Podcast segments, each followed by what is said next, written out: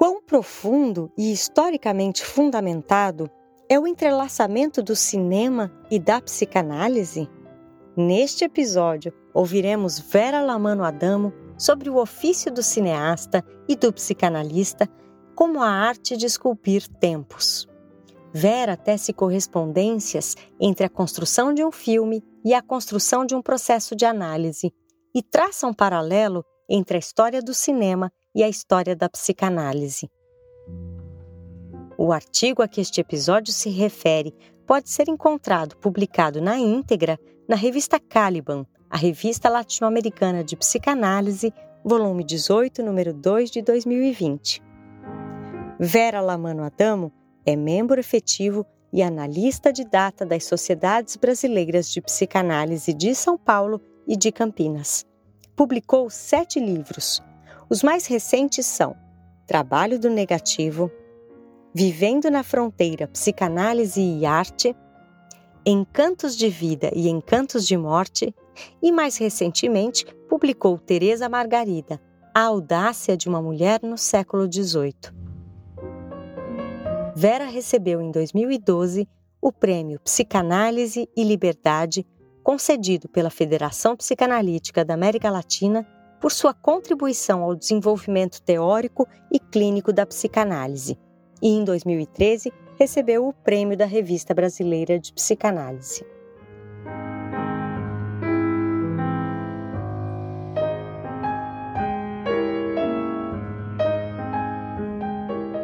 Apresento aqui partes do artigo O Analista, o Cineasta e a Arte de Esculpir Tempos, publicado na Caliban, Revista Latino-Americana de Psicanálise, em 2020. Neste podcast, deixo de lado o material clínico utilizado. O artigo começa abordando o filme Esplendor, dirigido por Naomi Kawase. Este filme começa assim. Uma jovem descreve tudo o que acontece à sua volta: pessoas na rua, carros barulhentos, todas as coisas corriqueiras de uma vida na cidade. Logo descobrimos que ela estava exercitando o seu trabalho, descrever ações. Ela é uma audiodescritora de filmes para deficientes visuais. Seu trabalho consiste em transpor a beleza das imagens em palavras para que os deficientes visuais possam senti-las verdadeiramente. O audiodescritor tem a função de permitir que os deficientes visuais possam enxergar por outros recursos, uma forma de compreender o mundo por meio de formas não convencionais, utilizando outros sentidos, outras perspectivas. Imediatamente após assistir esse filme, pensei que algo semelhante ocorre em encontro analítico. Semelhante ao que se evidencia no filme Esplendor, há um esforço no processo de uma análise em transpor em palavras as imagens evocadas. Há também tentativas de utilizar sentidos não convencionais para encontrar outras perspectivas. Conforme o filme Esplendor foi fertilizando minha imaginação, não pude me desfazer da instigante ideia de tecer uma conjugação entre o ofício do analista e o do cineasta na sua função de construir tempos e enredos partindo de imagens. A narrativa nasce de imagens. A narrativa torna-se imagens. Uma transformação complexa essa, colocar palavra e enredo a partir e através de imagens. Semelhante ao cineasta, o psicanalista explora a existência através de imagens e enredos. Que tempos e espaços o paciente habita? Andrei Tarkovsky, cineasta russo, considera o cinema como a arte de esculpir o tempo, isto é, a arte de subjetivação do tempo. Psicanalista e cineasta buscam imagens e enredos para esculpir vivências que já aconteceram e experiências que não foram vividas. Buscam escrever memórias de tempos perdidos na escuridão do apagamento. Conforme ia desenvolvendo os pontos em comum entre o ofício do analista e o ofício do cineasta, encontrei também pontos de convergência entre a história do cinema e a história da psicanálise. Final do século XIX e o ano é 1895. Os irmãos Lumière realizam a primeira projeção pública de um filme na história da humanidade. Não muito longe dali, em Viena, Sigmund Freud, seu amigo e professor Joseph Breuer, lançam um estudo sobre a histeria, aquela que é a primeira apresentação pública do trabalho psicanalítico. Nesse trabalho, eles expõem as primeiras ideias sobre o inconsciente, mostrando a essência de uma nova ciência que nascia e ganharia o nome de psicanálise. Quatro anos depois, em 1899, tanto o cinema como a psicanálise apresentam progressos importantes. Georges Méliès produz Cendrillon, a primeira produção cinematográfica em forma de narrativa fantástica. E Sigmund Freud termina a redação de seu trabalho, A Interpretação dos Sonhos. Duas inovações que trazem para o foco das atenções a fantasia e a imaginação. Méliès com sua máquina para representar ficções e Freud com seu método para investigar a formação do sonho.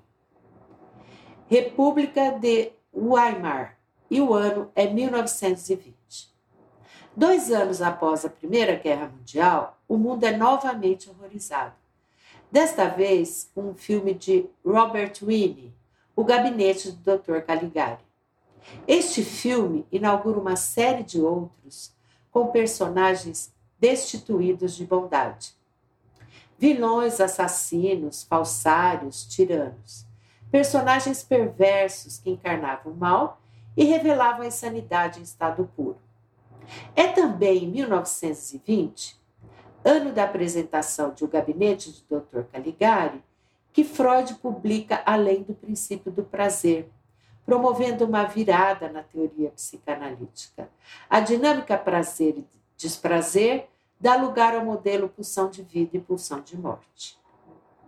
Ao inserir esses conceitos na dinâmica psíquica, assim como ocorreu com o filme de Winnie, Freud abre caminho para a compreensão da violência, da destruição, do sadismo, do masoquismo, da compulsão à repetição e dá passagem para Melanie Klein conceber um novo mundo interno. Um mundo de fantasias inconscientes dominados por morte, violência e crueldade dos personagens. Nesta direção, depois da Segunda Guerra Mundial, mais especificamente em 1946, Melanie Klein pavimentou as fundações da psicanálise contemporânea com o conceito de identificação projetiva. Este conceito coloca em evidência o jogo de projeção e introjeção entre o sujeito e o outro. A evolução do conceito de identificação projetiva coloca em foco a via de mão dupla entre o sujeito e o outro, podendo ser comparada analogicamente a um filme, algo que resulta não de uma reprodução estática de algo, mas uma sequência de cenas em movimento. Semelhante ao que foi ocorrendo com a psicanálise, o cinema, após a Segunda Guerra Mundial, foi também ganhando complexidade. Historiadores consideram que o cinema clássico abrange um período que vai do nascimento do cinema, em 1895, até a década de 1940. Em linhas gerais, o cinema clássico é caracterizado por narrativas lineares, com início, meio e fim bem definidos, e um encerramento fechado eram comuns os finais felizes e conciliatórios. O cinema clássico mastiga a linguagem para o espectador, tornando a montagem invisível. Essas regras foram subvertidas gradativamente até a geração do cinema moderno. Algumas características marcantes do cinema moderno são a existência de personagens mais complexos, multifacetados, menos afeitos ao maniqueísmo. Há um interesse mais em infundir do que informar, mais em inocular do que descrever. A montagem não necessariamente cria um percurso linear e os finais são frequentemente abertos. Além disso, a câmera ganhou mobilidade e o movimento se insinuou como um grande vetor dessa mudança. Como não lembrar aqui de Cidadão Kane, filme de 1941, dirigido, escrito, produzido e estrelado por Orson Welles. A história começa com a morte de Kane. Sua própria memória é impossível de ser vasculhada. Mesmo que isso fosse possível, quantas verdades dali poderiam brotar? Procura-se reconstruir o significado da vida de Kane através do depoimento de várias pessoas que com ele conviveram. O resultado da busca acaba revelando vários Kanes diferentes, uma multiplicidade a um só tempo inacessível e incompreensível. Cada dado novo, ao invés de se encaminhar para elucidações sucessivas, discutir uma quantidade cada vez maior de indefinições. No final, temos a reconstrução de vários Keynes. Todos estão lá, e o Kane que morreu não é de forma absoluta nenhum deles. Na psicanálise, após a Segunda Guerra Mundial, o analista gradativamente tira um enfoque centrado exclusivamente na pessoa do paciente. O interpsíquico e o intersubjetivo ganham em complexidade no processo de um mútuo escutar a múltiplas vozes. Além disso, a emergência de uma visão do psiquismo como essencialmente complexo, heterogêneo e processual. O espaço mental passa a ser reconhecido como um território multidimensional que abrange inúmeros sistemas interligados.